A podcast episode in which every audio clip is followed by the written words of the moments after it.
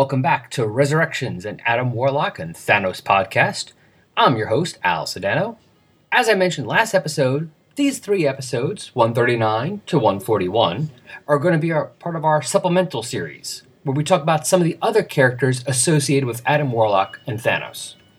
So far, we have been only been covering death, but that's going to be changing soon. But before we add anyone else in, I wanted to go back over the episodes where we covered Death's early appearances. Because due to the time period those comics were from, I didn't always have access to them, so those Death episodes were done out of chronological order. Now, in order to make my brain happy, we are going to be using these next these three episodes to replay or reprint those episodes in proper order. Last episode we did the first three appearances. This time we're doing the next three. Enjoy. This time, we are covering the fourth appearance of Death in a Marvel, well, still timely at this time, comic, from Daring Mystery Comics number 8, cover dated January 1942. The Thunderer was another of the many short lived characters created during the Golden Age. His first appearance was in Daring Mystery Comics number 7, April 1941. He next appeared in the issue we are covering today, and also, with a name change, in All Winners Comics number 6, fall 1942. In real life, he is radio operator Jerry Carstairs, who was upset because he felt the United States was not doing enough about crime or Nazi saboteurs, decided to put on a costume and do something about it. His costume was designed with a microphone in it, which could amplify his voice or even be loud enough to deafen people or damage buildings. After his two appearances in Daring Mystery in 1941, he shows up again in late 1942 in an issue of All Winners Comics. That time, though, he called himself the Black Avenger, but still had the same costume. Speaking of his costume, it is all blue with the pants boots as one piece. Red belt, no gloves, and red from his wrists to just under his elbows. He has a blue hood attached to a red cape with blue on the edges. Under the hood, he has on a black full face mask with a red eye design over his eyes and a red triangle where his nose is, giving him a jack o' lantern look. I'm also seeing images of him wearing the same costume, but with the red and blue parts reversed. He has actually had more appearances in later years than in the Golden Age. He had a brief cameo Marvel Premiere number 29, as well as Marvels number 1 and Captain America number 442.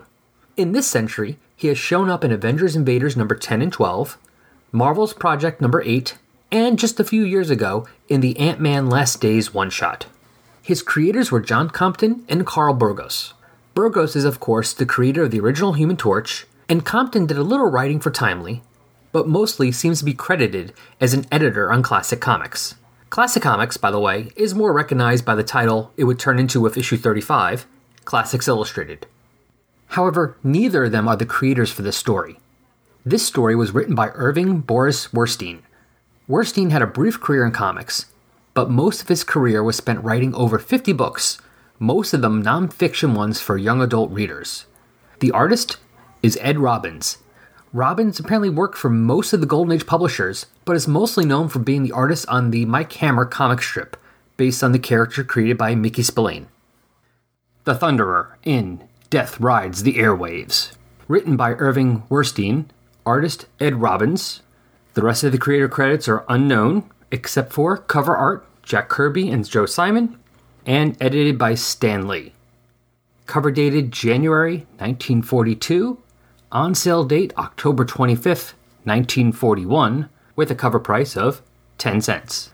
You can find this reprinted in Marvel Masterworks Golden Age Daring Mystery Comics Volume 2 and digitally on Comixology and Marvel Digital Comics Unlimited multiple people are ending up dead by mysterious circumstances after hearing the Morse code for D. First, Edward Wade, attorney, hears the noise on his radio and is then found electrocuted. Then, a well known business executive after hearing the noise on a phone call. An examination finds he was killed by a poison needle attached to the earpiece. Our hero, Jerry Carstairs, is at his job at a federal communications listening post and is thinking about these D related murders. That night, actress Mary Graham is performing on the radio, and Jerry hears the D noise during the program. Changing into the Thunderer, he goes to the radio station and follows Mary home. Watching through her window, he sees her turn on her radio and then hears a shot. Smashing through the window, he leaps into the house, but it is too late. Mary is dead from a bullet fired from a gun hooked up to her radio. He sees a car parked outside drive away and decides to follow it. Jumping onto the back bumper, he can hear the men inside talking about getting paid for Mary's murder. However, they can see him in the rearview mirror and get out to take care of him. They fight, but the Thunderer takes them all out and forces them to take him to their boss. They take him to their headquarters, and he meets the boss, Gore, who resembles Quasimodo. The Thunderer goes to grab Gore, but falls down a trap door to a cell below. Gore orders his men to finish the Thunderer off, but when they go to do that, he knocks them all out and leaves them locked in the cell. He goes upstairs to find Gore sending another D message and monologuing to himself. Death, death, my partner! I shall wreak my vengeance on the world that has set me apart because of my misshapen body. The two fight, and during the fight, some of the electrical lines are ripped out and short circuit, causing a fire. Eventually, the Thunderer knocks Gore out but he's able to carry him out of the building. By this point, the fire has grown too hot to rescue the other men. And while he has been rescued from the fire, Gore, either from his injuries caused by the fight or maybe smoke inhalation, dies as well, but not before confessing that his victims were picked at random. And his reason? His hatred for mankind. This was an interesting story, I thought. There are a few things that happen just for story convenience, but I can't call it bad it has quite a few good points. I enjoyed the art, I liked Ed Robbins' style. He does a good job of making each character look distinct. He even gives the three flunkies more differences than just hair color. Gore does look misshapen, but not comically so. He's not so bizarrely drawn that I couldn't see someone being born this way, which I think adds a bit to his tragedy. Of course, up feel his tragedy up until his committing mass murder. That's where my sympathy ends. Of course, our hero, Jerry Carstairs, has his own look, or at least a borrowed one. Unless I'm mistaken about my 1940s movie stars, I would say the role of Jerry could be played by Clark Gable wearing glasses. The storytelling is also good. With the exception of one page, just the story flows from panel to panel without any confusion. There's also a nice panel on the second page, symbolically showing all the people, including Death, listening to Mary Graham's broadcast. As for the story, well, it mostly works. There are a few things that seem to happen just for random convenience, like when Jerry hears the D sound and deduces that it was meant for Mary. Now, he was right. But nothing in the story before prepared us for that. As far as we had been told, it was just the people who were about to die who, who heard the Morse code sound. If Mary had complained about hearing it, that would be one thing. But Jerry heard it. What made him think it was for Mary and not for anyone else listening? or even himself. It's also pretty convenient that the car he sees driving outside is the one with the criminals in it. That was a nice stroke of luck for the Thunderer. Okay, appearances of death in this story. After all, that's why we're covering it. On the first page, we have an image of death using a telegraph machine, indicating how it's going to be used in the story. We also have the pretty cool panel on the second page that I mentioned before. It works like a montage, showing all the different people listening to their radios and in the center is Death listening on a pair of headphones. I like that image a lot. I'm going to try and get it up on the different social media sites I have for the show Twitter, Tumblr, Facebook. So check it out if you get a chance and let me know what you think. In the 30th century, there are many dangers, among them hostile aliens, mad sorcerers, and guys in funny purple robes. But the worst of all of these would be continuity reboots. Having a problem telling which boy or girl or lad or lass is which? Which Karate Kid are you actually reading? Or what is the deal with all those Legionnaires in Superman's books right now? We can help you with that. So climb into the time bubble with Paul, Darren, Matt, and Scott every Monday for in depth analysis of the Legion of Superheroes mythos, including retro reviews, current Legion comic chat, and more fun than you can shake a Martian ice cream cone at. Legion of Substitute Podcasters, forged in the present by stories of the future. www.legionofsubstitutepodcasters.com. This episode will be one of our Resurrection supplemental episodes, which I put out either when I'm getting behind and doing the regular episodes, or just don't have any other idea of what to do. In these supplemental episodes, we cover other characters who are important to the Thanos Adam Warlock stories, starting with the oldest of these characters, Death. And this time, we are covering the fifth appearance of Death in a Marvel, well, still timely at the time, comic, from Mystic Comics number 8, cover dated March 1942. Now, before we start talking about the story, let's talk about who is the Black Marvel. The Black Marvel is Dan Lyons. Years before, his father James had his life saved by Mantu, who was the chief of one of the Blackfoot, Blackfoot tribes. Dan went to meet up with Mantu to see if he could repay the debt to his father. He showed up at a point when Mantu was dying and holding a competition to determine his successor. And at that point, all the others who were trying had failed, so Dan was allowed to try, because I guess why not? He had to outrun a deer, swim upstream faster than a salmon, and make four archery bullseyes while blindfolded. And he passed. He even caught arrows in midair that were fired at him, and the final test was to fight and kill a bear with just his hands, and he did that too. And instead of making him the chief, which was the point of the competition, they gave him the Black Marvel costume along with the responsibility to right wrongs and destroy those who would prey on the helpless. They also gave him a longbow, telling him to notch it every time he performed a good deed. Only when he had 100 notches would he be truly worthy of calling himself the Black Marvel. Just a note, because I have not read other Black Marvel stories, I don't know if that's something that was used just in the origin story or scattered through other stories perhaps, but that does not appear in this issue at all, so forget that. But this whole thing is weird, right? I mean, it would make sense if one of the tribe had won, or at least one part of the contest, because I'd assume they would know this is a known possibility, so they would start training for it if they want to be the chief. But what the hell was this Dan Lyons doing with his life that made him able to do all that? I mean, since the competition was to be chief, not to get a costume, and they gave the costume, I wonder if that was them maybe talking to each other, going, let's give this guy a costume and send him on his way because he's kind of nuts. And if he's to go crazy, let's let him go nuts out there. It does, of course, have a bit of the white savior trope where he comes into the tribe and he's the bestest out of all of them and able to do all their stuff better than them. But at the very least, the tribe is smart enough to send him away. It's like, you, yeah, you won. That's great. Get the hell out of here.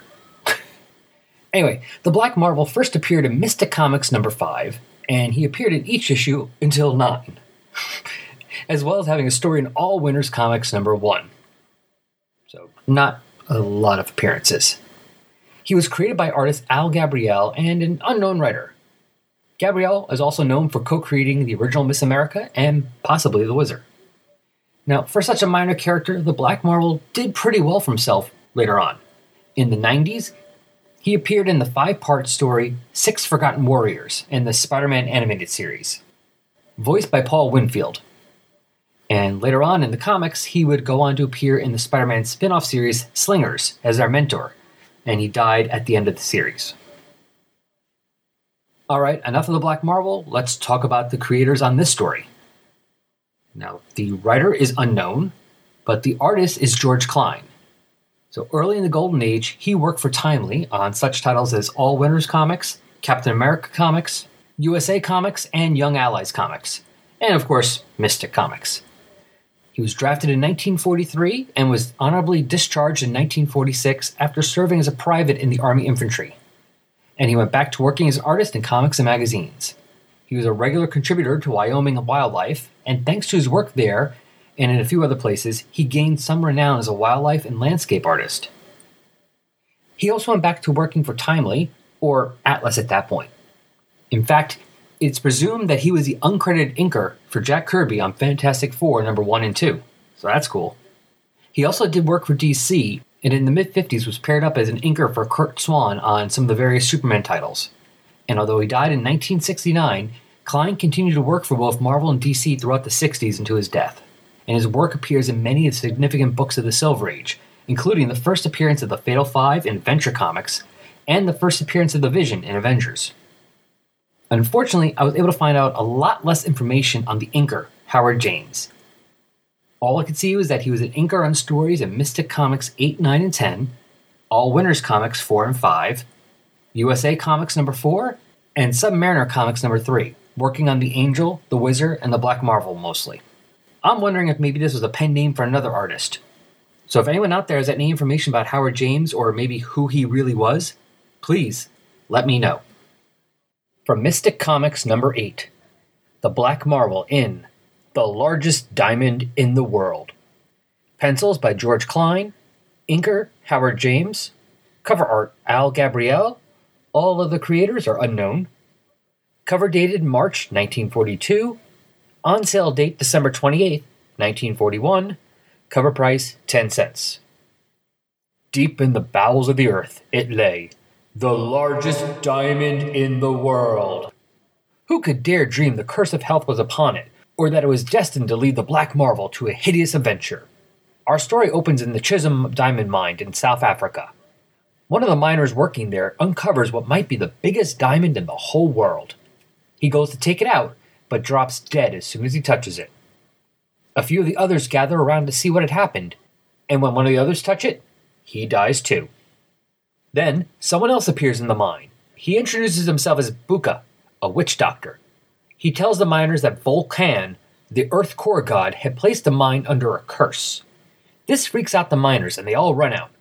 Buka then goes out to speak to all the native workers and convinces them that it was taboo to work at the mine. The foreman tries to speak to them, but they refuse to go back to work. The owner then tries to talk to them, but they still refuse.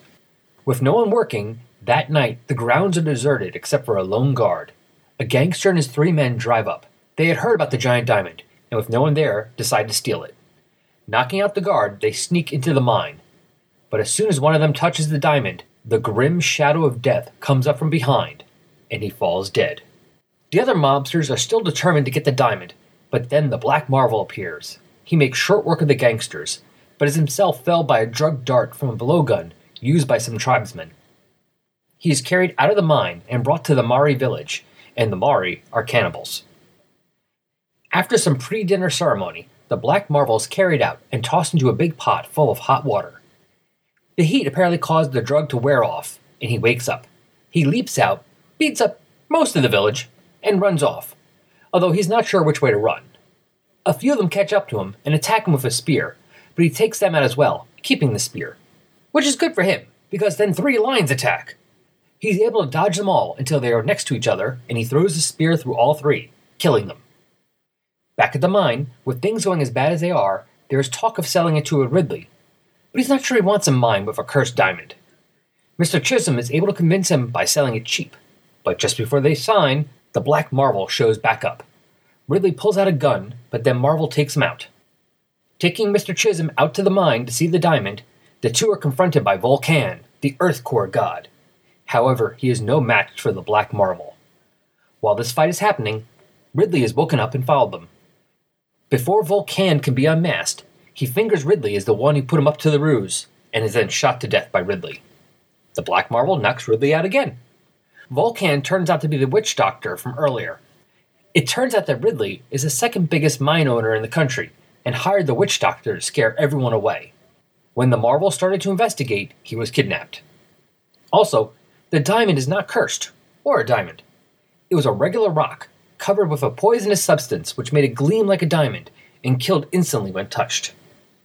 Before Mr. Chisholm can properly thank him, the Black Marvel is gone, for seeing justice carried out is all the reward he needs. Okay, let's talk about this story a bit. So, first of all, let's just say this right off the bat. Is this story kind of racist? Yeah, it, I'd say it's pretty racist. A lot of racist stuff going in here. It's not completely over the top. Um, and the reason why I'll say is this: some of the picture, uh, some of the pictures of the Africans here are a little off, but so it's like that for a lot of people on this story too. The artist style is a bit cartoony when it comes to the faces of people, so it doesn't seem to be reserved just for them. If it was reserved just for the Africans, I would say, yeah, really racist. But it's not, so it's just pretty racist, which is not great anyway. So, going through the story, we get to page three, where we have the witch doctor saying that he is bringing a warning from the god Volcan, spelled V O O L hyphen K A N. Yeah, that's a made up thing. I can't find any reference to a god named Volcan. The closest is the Roman god Vulcan, which might be the inspiration for that instead. And speaking of the witch doctor, so this story kind of goes all over. I mean, first we have the diamond that kills people, then the witch doctor shows up, then gangsters show up, then Black Marvel just shows up out of nowhere, and then he's kidnapped, And apparently, as we find at the end, that was planned. When he just showed up, we had no clue, but they planned that. It kind of feels like they were just making this up as they went along on each page. Like, what can we do now? I don't know. Uh, let's have him kidnapped. On page five, panel four, is where we have our death appearance. I don't know why they chose to put it here as opposed to any of the places. Honestly, it would have made much more sense to have the shadow of death showing up for the first time that the diamond kills anybody, or the last one. In the middle, kind of just doesn't. It's just like throw it in there to throw it in there. But still gives us a reason to talk about this story. Alright, so after that, he gets kidnapped by the natives and brought to the Mari tribe. I was trying to look it up to see if that's real. There is no Mari tribe I can find a reference to in Africa. There are Mari people, but in Russia, and I didn't find anything about them being cannibals. Of course, the tribe's cannibals. It's 1940. I'm assuming everyone there probably just assumed every tribe in Africa was cannibals because general 1940s racism. the fact that they have no, they don't know any better. Now, one thing I did like is when the Black Marvel escaped, because he was brought there unconscious, he didn't automatically know which way to go. He just ran out, hoping he can figure out where he has to go. That was a nice little touch. I will give them credit for that. The unnamed writer, I will give them that credit. And then we're back at the mine and they're selling it already. I mean, it feels like this story takes place over 12 hours. And so much is like two weeks worth has happened. It's crazy. And then, of course, you have that final question of how the hell did the Black Marvel get to Africa when it when I was looking up the information about him? He was based in like the Northeast and California. So what he's doing in Africa, I don't know. Some of the artwork is kind of fun with the cartoonish. I mean, I'll give give him that at least. There's a, a panel on page eight with him running away, and it's kind of very almost like a Bugs Bunny esque kind of woo, I'm out, and that's amusing. I will say in this, uh, compared to some other Golden Age Marvel stories I've read, it's not hard to follow the story. At least I'll give them credit for that. Definitely, storytelling is better than some other ones. I mean, there have been plenty where I couldn't figure out what order the panels were supposed to be in. This one, at least, it's pretty apparent. So we're going to give them credit for that. But otherwise, not a great story. I mean, some of the Golden Age Marvel stuff is fun. Reading some of them, you can tell why their characters really didn't do very well past the Golden Age, while as opposed to Superman, Batman, Wonder Woman, Aquaman, they kept on going, kept being published. Even though they tried bringing back Cap, Namor, and the Human Torch in the 50s, there is no long continuity of them existing throughout that time. Overall, yeah, don't go looking for this. Don't worry about it if you haven't read this. Unless you're some kind of completist, you could ignore this. The fact that it's not reprinted anywhere is not surprising. Hey, this is Dion Bay. I'm here with my friend Jay Blake, uh, both of the Podwits fame. We've got a new um, podcast coming out for you. Do you remember back in the day when having your friends sleep over your house was the highlight of your week where you'd uh, go out with your parents and you rent every movie under the sun and you'd get some Jiffy Pop, uh, you'd max out that rental card and you'd uh, get some Jolt Cola and stay up all night long watching more movies than you think you'd be able to binge watch? Uh, I do. Well, we've got a new podcast that you'll love. It can be found at SaturdaySleepovers.podwits.com. And basically, what we're going to be doing here at Saturday Night Movie Sleepovers, we're going to be profiling new and old that we used to watch when we were little. Yeah, movies from action movies to horror movies to maybe even new movies. Yeah, whatever we think could be a forgotten gem or something that we think could be a cult classic. We'll be seeing if the old movies still stand up, if they're as good as they used to be, if we remember them, and if they warrant a second viewing for people. So come on down and listen to us at Saturday Night Movie Sleepovers. That can be found again at SaturdaySleepovers.podwits.com. We'll be waiting for you. Later.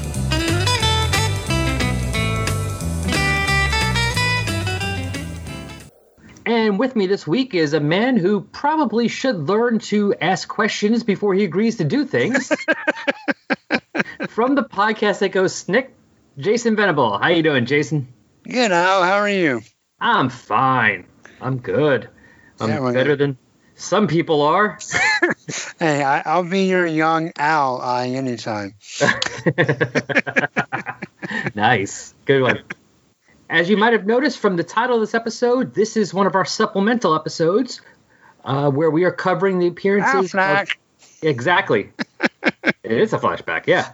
Where we're Well, covering the appearances of other characters who are important to Thanos and Adam. So right now we are still covering the appearances of Death in the Marvel Universe. And what were you about to say? I'm sorry. Oh no, no, I, I said Affleck. Oh, Supplemental. Sorry. Word word association. no, Um, that's true. no, up until now, just so everyone knows, up until now, I have been doing these on my own, but we're going to start having guests on them because, well, quite frankly, it was taking me way too long to do this on my own. I mean, the last one we did, I did, which was for I think Mystic Comics number eight, took like a half, took like two weeks to do that 21 minute episode. That's way too long.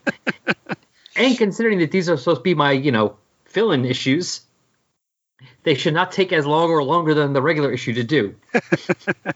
Because then, what's the point? Yeah. Once it's just more fun with friends, right? Exactly. What's the whole point? of- That's one of my reasons for doing this podcast. Plus, it gives me more excuse to talk to more people. Right. So, like I said, we are still covering the appearances of Death in the Golden Age, and I know there's some contention about the first appearance of Death. I know some people say it's War Is Hell number nine, except that issue came out after the Captain Marvel issues with Thanos by Starlin, so I don't really count that as the first. But I'm still looking at the appearances of Death in the Golden Age.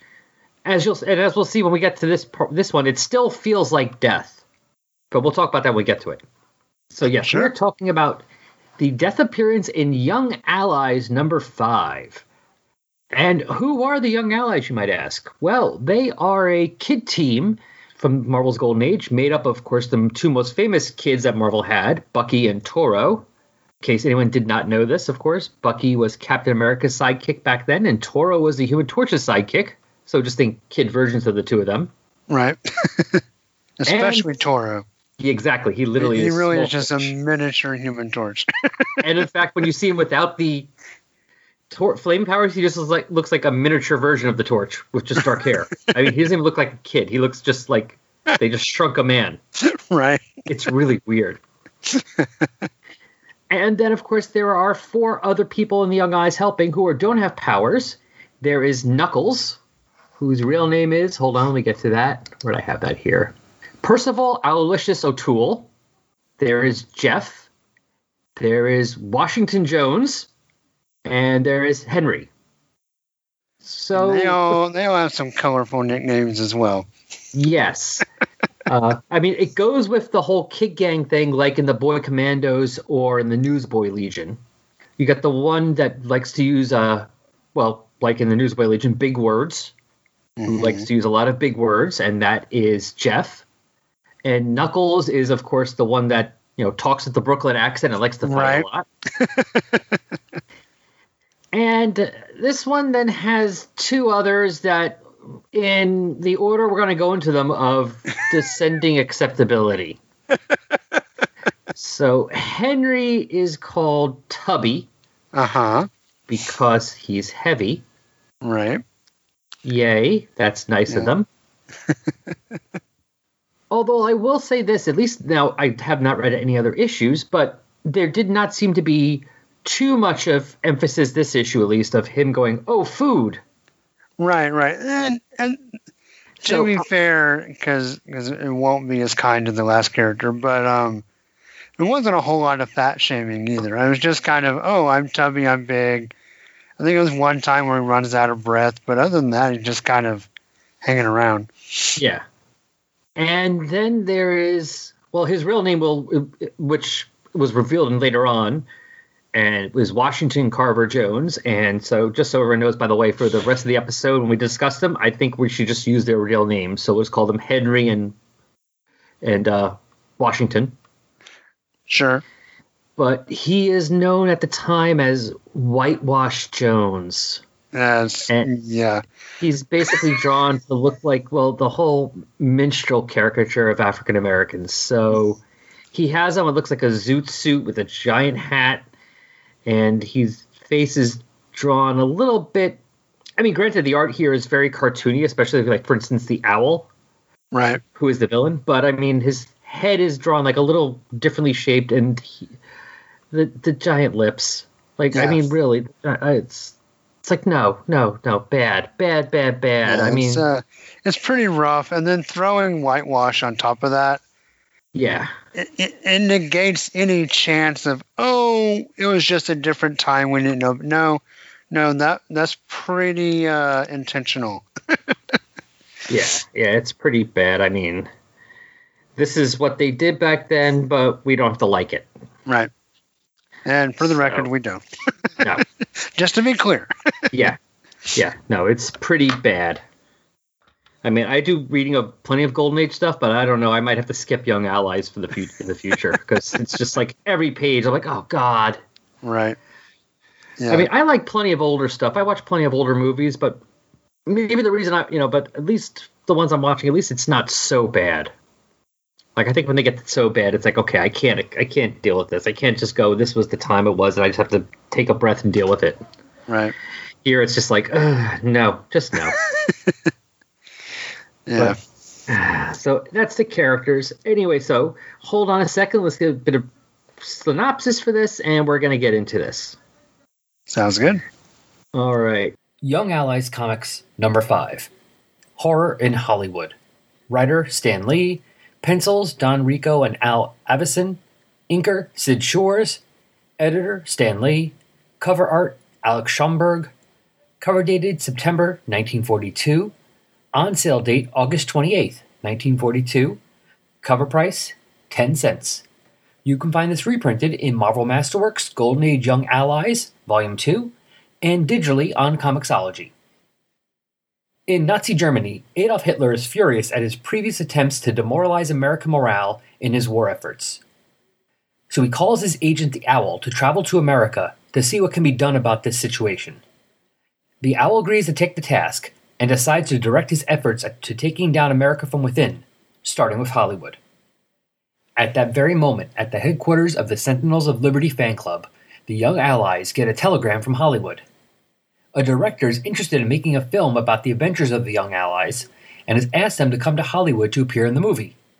With no money to make the trip, the Young Allies go to ask Captain America to borrow money. They run into Cap just as he is coming to pay the boys a visit, and he agrees to give them the money.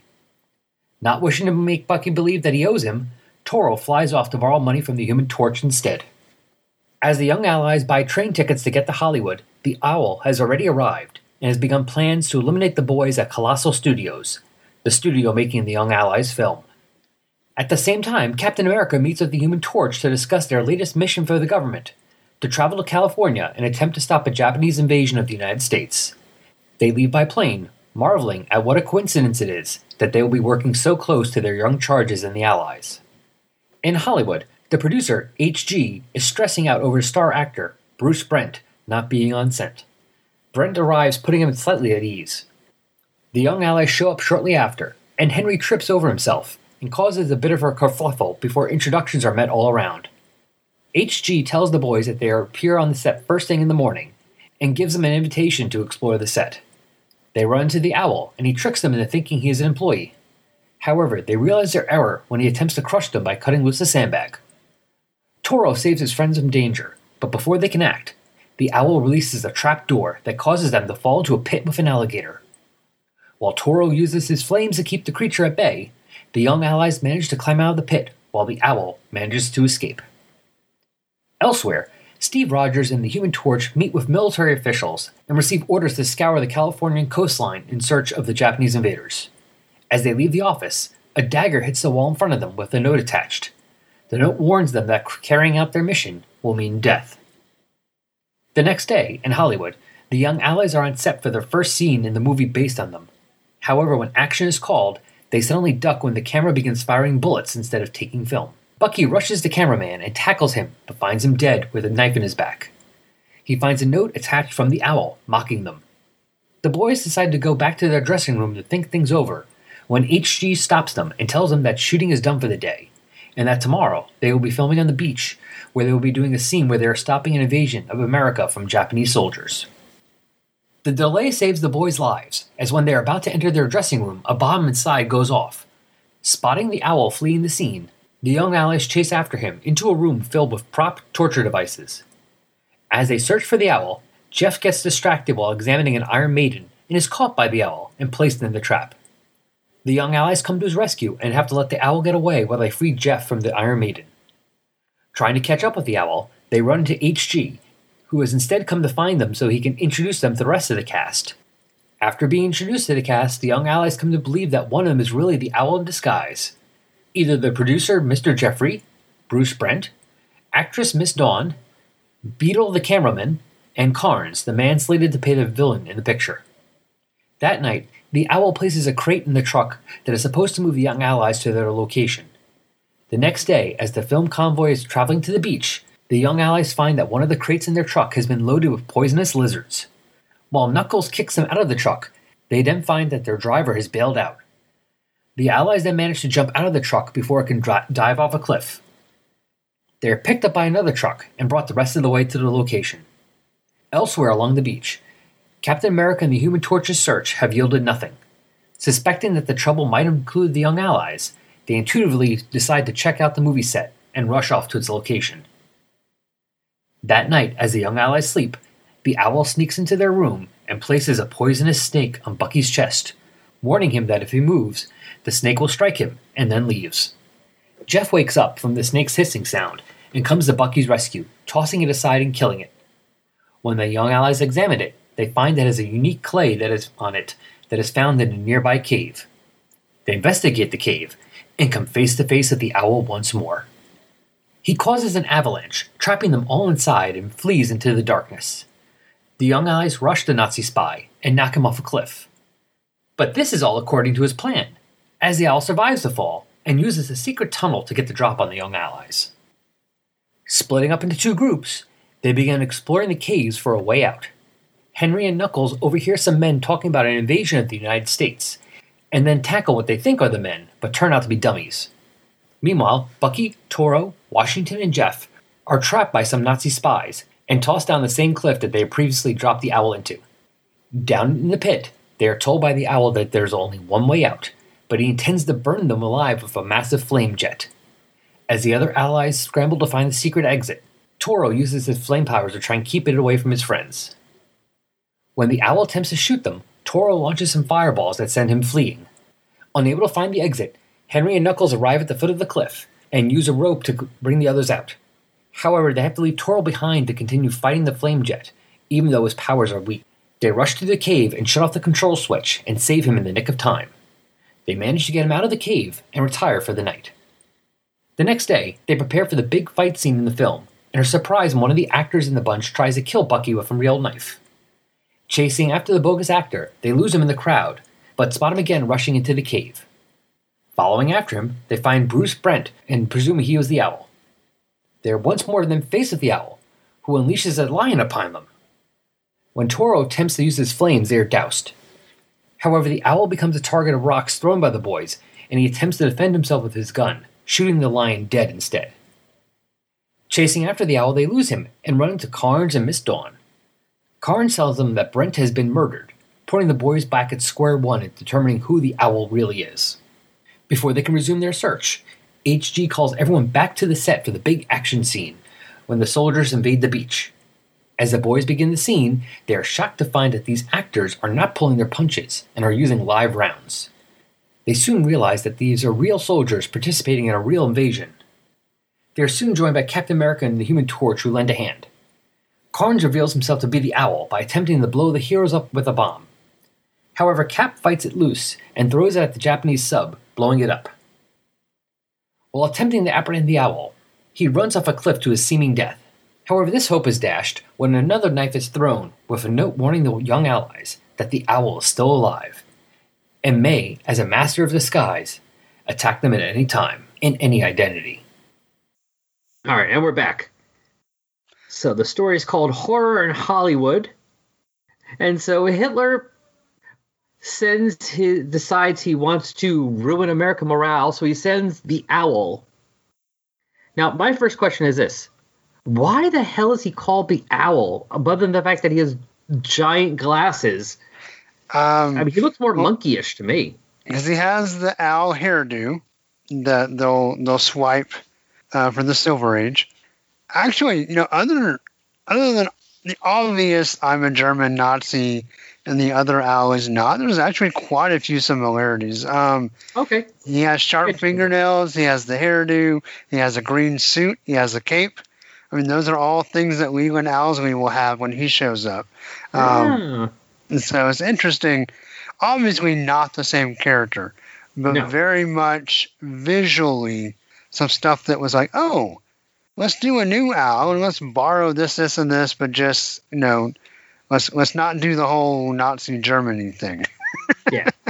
Huh. I didn't. Okay. Okay. I'll go with that because I'm looking at that, going, reading this, going, why is he the owl? What does owl like does he have? But I guess you're Yeah. right. There's some owl stuff. Yeah, I mean the, the the the fingernails are like talons. Um, I don't really get the fangs. Like I don't. I mean, owls typically don't have fangs, but, yeah, I don't know. I think it's just a creepy. There's a creepy guy or guys, depending on how you read the last part of the story. Um, but yeah, it's uh, it's interesting. I will say the best he looks is on the title page. Yeah. Yeah. He does, and he looks the most owlish there. I think with the hair, definitely. He does have has the owl, almost Wolverine-like hair. Right. Mhm. Yeah. Because I mean, going in like the first few pages, like the second, the page three, his first appearance, he looks like the way it, the way the panel looks. He looks like he's this short little thing, and then next thing you know, he's like this giant hulking. and I'm like, how big is this guy? Right. Yeah, even from panel to panel, right? Because when he comes in with the uh, the terrible Nazi salute, he does. He looks like he's maybe two feet tall, and then Yeah. the very next panel, he's a solid eight foot. So I, I, who knows what's going on? Yeah. It's like he, it's like what happened? Did you just change or something? I don't get it. and the green thing goes from a cloak goes from a coat to a cloak. Oh yeah, it is straight up like a sports coat in the first panel, isn't it? Okay. Yeah, because you can see it's a sleeve. It's not like it's not like a cape hanging over his arm. That's a sleeve, and No. no, it's a whole. It's like no, it's a cape. it's literally like two two totally different people. Like, and then he does the whole like vampire thing with his cloak in the panel after that, where Hitler's giving him the side eye. Um, go quick, von Schnell. But anyway, so we'll move on. Like I said, we're gonna go through this quickly because we don't need to go into depth on this whole thing. So, is there as we go through though, like as we're skimming through panels, is there anything in, in that like stuck out to you that you just wanted to mention? We already talked about how terrible it was that they named him Whitewash. Um, a couple of things. Other th- I, these are not my preferred Captain America wings. I don't like the like stringy, Oh yeah, really looks, set off wings. I don't. I don't like those. Um, it looks like an E with a long, Uh-huh. like a long thing on the bottom.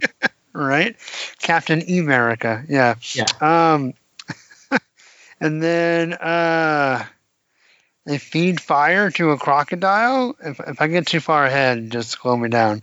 Um, see if there's anything I need to see. Um, blah blah blah. They're there. Oh yeah, here we go. The crocodile, yeah. and that is a weird looking crocodile. Oh, it's very strange, and the fact that they feed it or beat it by throwing a fireball in its mouth is is nuts. But this really is like it's almost like a Little Rascals episode where they they get in like pitfall after pitfall after pitfall. There's crocodiles, lizards, snakes, and lions, and like Oh, I know. Oh, by the way, freaking nuts. the crocodile. I almost forgot. I did want to say something about the crocodile. Is it just me, or does it look like a person in a crocodile suit, like for a Totally, like from like a- Disney World, yeah. Yeah, or like a bad, like like a really like the lowest budget episode of Doctor Who from like the seventies that they or eighties you could think of. It's like just get in the suit, just get in the Right, suit, pretend you're a crocodile, make crocodile Or- sounds. A croc guy from the original Star Trek series. Yeah, it's like you're drawing this. Why does it look like a person in a, co- a bad costume? Because the even like after they put the fireball in his mouth, he even stands up on his hind legs and it's Yeah. like, "Rah!" which doesn't just mean a crocodile have a German accent. He's Yeah, like, I think so. Rock. Like great, it's a German crocodile. How the hell that happened? right. but yeah, it's just trap after trap after trap. And then we start getting uh, notes with knives. Yeah, Right. thrown. And, yeah. And it's like, what what is wrong with you? You're warning them that this is where this is where I am. Come get me. Right. It's like, oh, what's and wrong and he signs them "Death to America." Oh, but speaking of that, that page with the uh, the one where he throws the warning to to Cap and the torch, and they're and Cap's walking around in his army uniform with the pipe. Oh yes, classic Golden Age Steve Rogers with his corncob pipe. or Bruce Wayne with the pipe. It's Yeah. like, oh my god, everyone had to have a pipe. Well, it's a sign of the times, right? It's just like in the early '90s when Gambit and Wolverine smoked cigarettes in every issue they're in, right? True. It's just you know setting them setting them apart. So some of the splash pages are nice. There's one with the owl like wringing his hands and some bats flying out of the shadow that looks pretty cool. Wait, where's this one? Which page? Uh, digital copy is page 31. Okay, hold on. Let me get back to that. So it's like after they chase everyone through the caves and and Knuckles has a good pitch where he throws a rock at the owl's head and they're like, Hey, nice pitch, Knuckles. Oh yeah, no, that's one of the two pages I really liked. Uh-huh. The two splash pages, uh, because it is a pretty cool look. Plus, here's the nice thing: you actually get Washington fighting, and you don't see Yeah. his face, so it doesn't ruin it. right?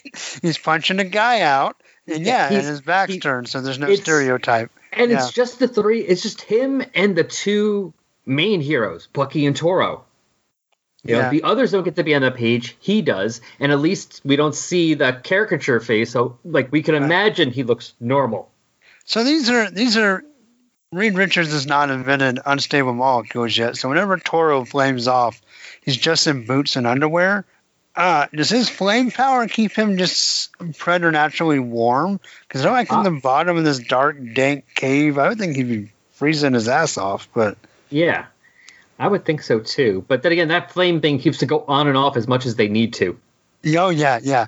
I mean, it, at one run- point, it runs out when the plot wants it to. Yeah. yeah, I mean, at one point in the beginning, it ran out right away. It's like you didn't even use it yet. How did it run out? I thought about it really hard. It wore Although- me out. I do like that part when they're in the cave and he's actually physically fighting the fire. I mean, that's kind of cool. Like he's actually grabbing flames and pushing them back. That's that's just amusing, but and kind of fun.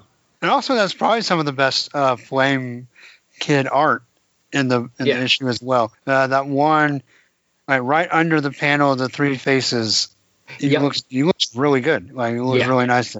So who's this Don Rico guy that did the art in this? Do you know? Uh, Much not much about about, him? him? No. Plus, I've seen some stuff where it's either Don Rico or Al Al Al Avison. So Well, they're interchangeable. and they're the same guy. Uh, I don't know if they're the same person because I see both. At least on Grad Com- Grand Comic Database, they're both listed as pencilers. Oh, for this issue. Oh, yeah. okay. Sorry. And Al Alvison is like the is a question mark, so it may or may not be him. okay, interesting. But let's see, horror in Hollywood. Hold on, we're on Mike's Amazing World. Yeah, because according to Mike's Amazing World, they credit just Al Avison Okay. as the artist, and he's done a lot of uh, stuff for Marvel back then. Like we're talking stories, and he did the Tuk Cave Boy story in Captain America Comics number two. Uh, Okay. the Wizard story from USA Comics 1. Like, he has a whole bunch of things from that time period, from the early, from like 42, 43, 44 to like 49. Okay. That's what they've li- listed for him. All Marvel stuff, or Atlas at that point. Very And- interesting. And let's see, coming up soon is the other one I like, which is the other big splash page. Is that the the one the the main point of the episode? Yes. Okay, The one with before we get to that, there is Oh. one one really terrible part where Bucky they're fighting the uh, Japanese soldiers, and he talks about how they all look alike to him. So you know, Oh, get on, yeah. get on that. Uh, had yeah, the Japanese thing in there too. We, like, Right. okay, let's see who else can we be racist towards here. right. yeah. So um, the the death page is pretty awesome. It does Yes. let you know something that makes sense that that everybody is eventually death's bottom. Um, yeah, it's true. because poor Al is uh, uh that's quite a panel. But um but Yeah. it does look pretty pretty great though. And, And he's like this is some- blood, ha ha ha, you've done your work well, Al. and this is something I've been saying since we've been doing these things is that maybe it's not officially the character of death, but it basically is because the Marvel death is almost like a villain. You know, Marvel's death is very much into not just it's not just like the death from DC. Besides the fact that she's really cool, Right. you know, death is also just like, look, I'm just here to do a job. You die, you know, you have a life, you die. I take care of you. I take you after you're dead. That's all. Marvel's death is like, not enough people have died. You need to go make more people. Dead. I mean, that's the whole thing that starts Infinity Gauntlet. Right. Death brings back Thanos because she's like, hey, you know, not there's too many people alive now. hmm We need to do something about it. So like, this is a death that actively wants people dead. This is not just a death that's like, I'm part of the balance. This death is like, can I get me more? I Yeah, want there's- more. There's a literal bloodthirst to the character that is. So it kind of fits with these appearances of death early on. It's like it's the same type of character still, just expanded on. yeah. So I kind of find that entertaining. Like whether that was intentional or not, it works. Yeah. You know, it, no, it, it works. It going, like there's really nothing inconsistent. You could actually say yes, all these deaths is the same death. Yeah, could so- be. Could be. I do like that. But of course, the, the the end. You know, we get to the end. They beat the Japanese soldiers, and the owl falls off a cliff, which we can barely see because after Uh-huh. all of these ages of all these other things, we get the villain dying, and we, it's basically like from like a a long shot of like film like forty feet, fifty feet away, right. maybe further away, maybe like a mile away. Like all you see is a little silhouette falling. Right. But then you get a note that says, I'm still the owl. Ha ha ha. or maybe I'm not. Maybe I'm the other owl. It's like besides the fact that like how many owls are there, and I don't I don't think they ever come back. But it's like, wait, so you your job was just to hang out and wait, and if they die, to run away right. and just be like, I'll take care of things, don't worry. But yeah, Yeah. Like Who's ne- who's next in line? Who's next in line for the owl? Do you have your knife and your note ready?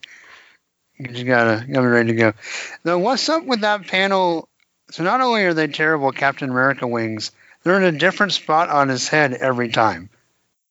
And there's Yeah. one where it's straight up on the top of his head. yeah. I'm looking at that last page of the story. Yeah, it's on the top of his head, and then it's like lower next panel. right.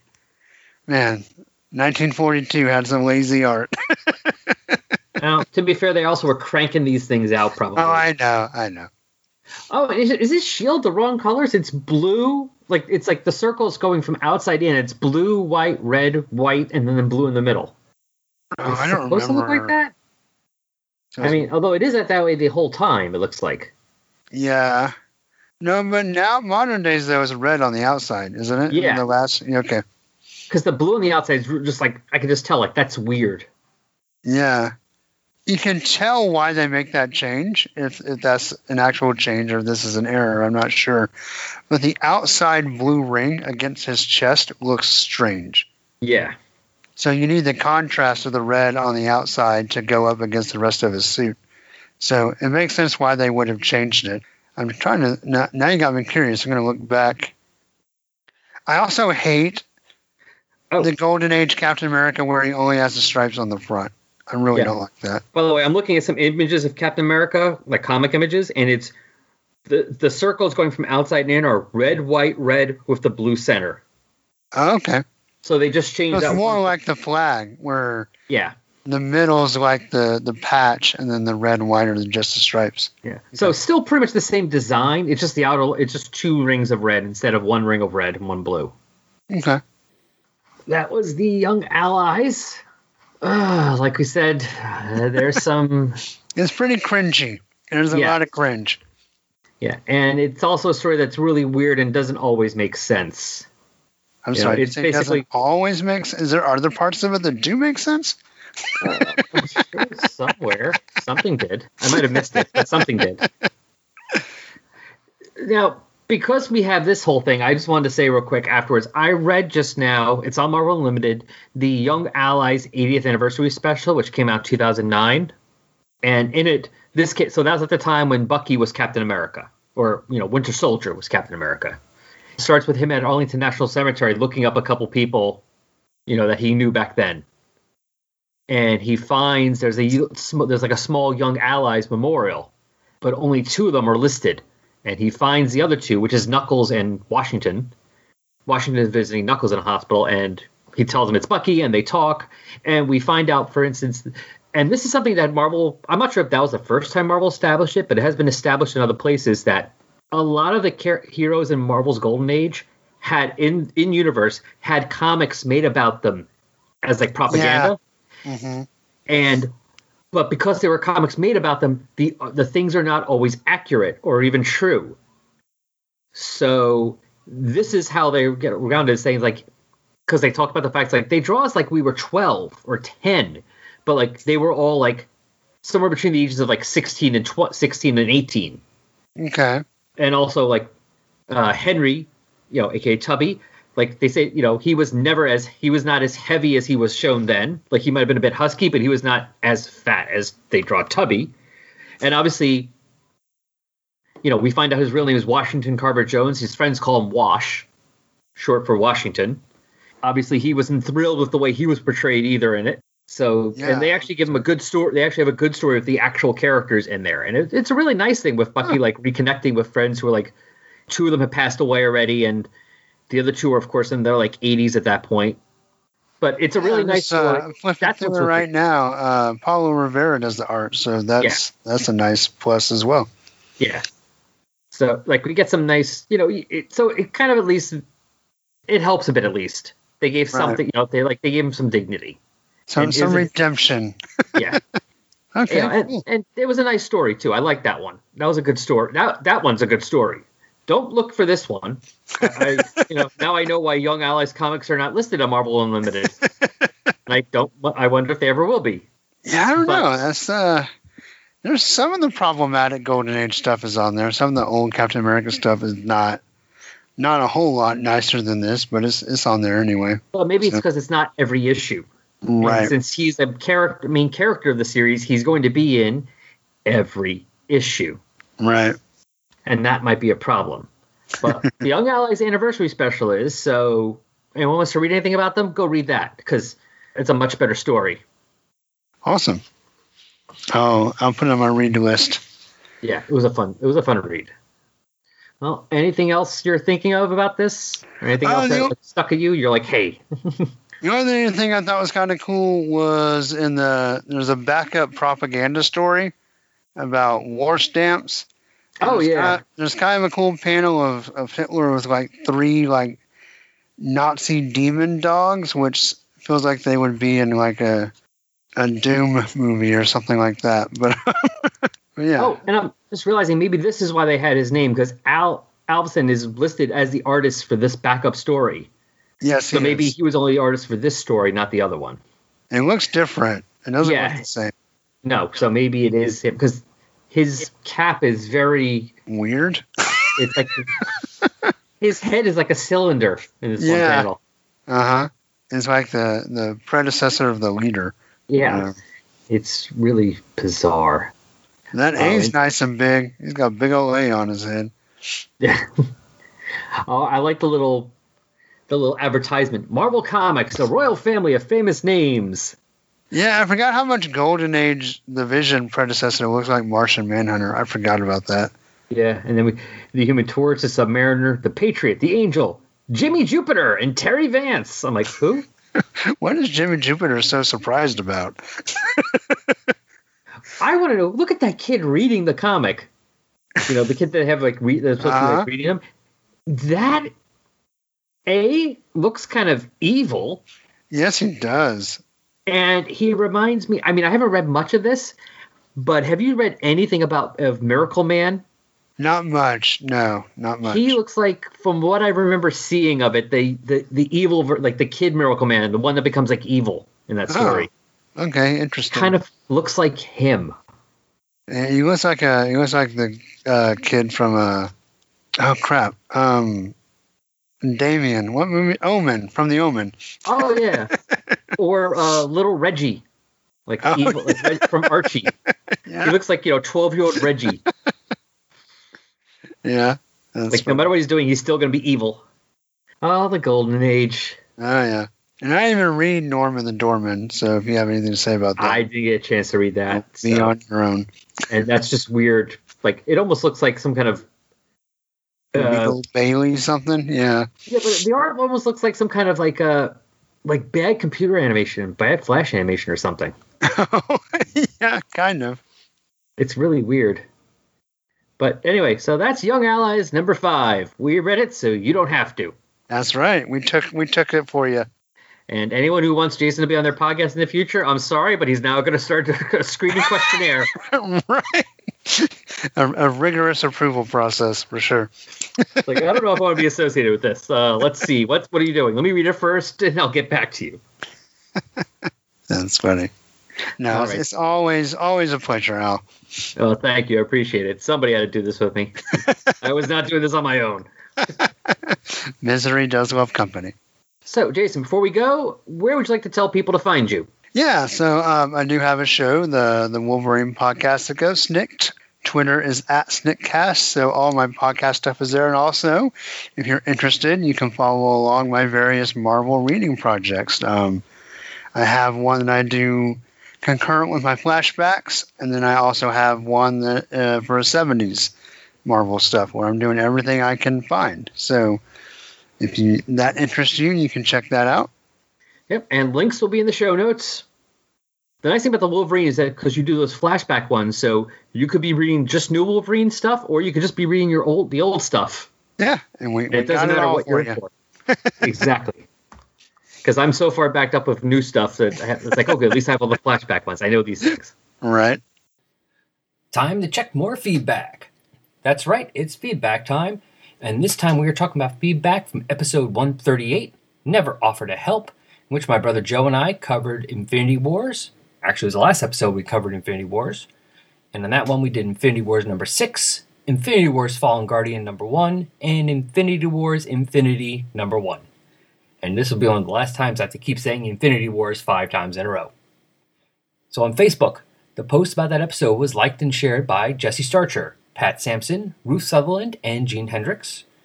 On Twitter, we got likes and retweets from Viet Huynh, Toys and Sometimes Jokes, Warlord Worlds, David Finn, Ghost Spider Groupies, Last Sons of Krypton, Into the Night, Ray, Connor McKenna, Fantasy Comic League, Capes and Lunatics, at Silver Farron, Chris Lydon, Jeffrey Brown, parentheses they slash them, Long Box of Darkness, Into the Weird, Serpent Comics, Warlord.com, Shadowpunk, Michael Weinberg, Dear Watchers, a Marvel What If podcast, Mike, Fanholes Podcast, Armando Ferrig, and Jason Snick Venable. Now, if you want to have your name mentioned, that's easy. Just like and share our posts on social media. Go to Twitter at AdamThanosPod we're on there. Follow us. Talk with us. We like comics. You like comics? Hey. Facebook, just type in Adam Warlock or Thanos in the search box and it'll pop up. You can go to our Tumblr page, resurrectionsadamwarlock.tumblr.com, or send us an email, because I haven't got one in a while, resurrectionpodcast at yahoo.com. If you're interested in hearing more from me, by the way, you can find me pretty much each week on the L-E-G-I-O-N P-O-D-cast in which we are talking about the late 80s, early 90s DC sci fi series Legion. And you can find that on the Legion of Substitute Podcasters feed. Links for all the social media, as well as Legion of Substitute Podcasters, can be found in the show notes. Finally, this show is part of The Collective. The Collective is a podcast network basically made of podcasters who are networking in the most traditional sense, just to help each other out, bounce ideas off each other, share episodes, etc.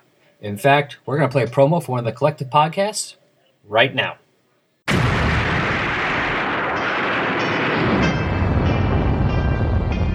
I am Connor from the House of L. And I am Ray from the House of Zod. We are two of the many, many survivors of Krypton's destruction, and we have made our home in Australia, and dare I say, have become Australians, for better or worse. But we have also decided to read Superman comics, uh, read Superman books, watch Superman shows, cartoons, movies, basically everything Superman, and from an Australian perspective as well. Whether you're a seasoned fan, like me, or whether you are coming in fresh, wide eyed, and wanting to learn more like me, then this podcast is for you. Join us for our bi weekly adventures available on all good podcast catches. So just search for Last Sons of Krypton a Superman podcast. We'll be coming to you from Australia or some cosmic dimension, wherever we are that week. Up, up, up, up and, and away. away.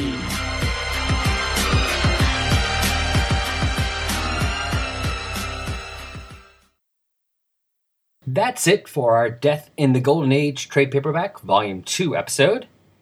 Next time will be the last of these trade episodes Death in the Atomic Age, with guest Ryan Daly. See you then.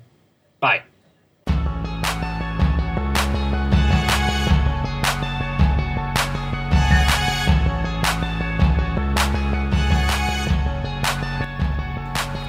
Resurrections, an Adam Warlock and Thanos podcast, is a fan made production, and no copyright infringement is intended, or happening, or even understood.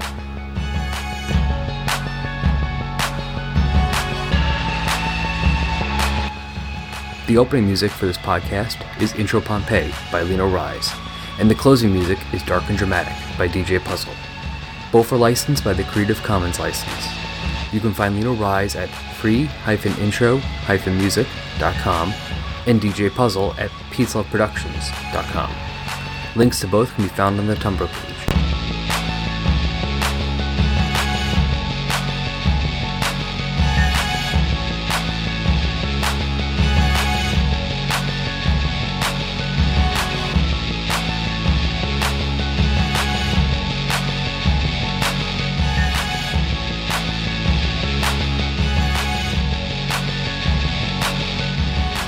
After after the issue we're going to be covering today, the only appear he only had the one left.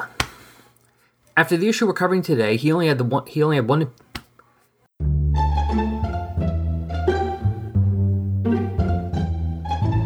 But most of but most of ah, but most of his.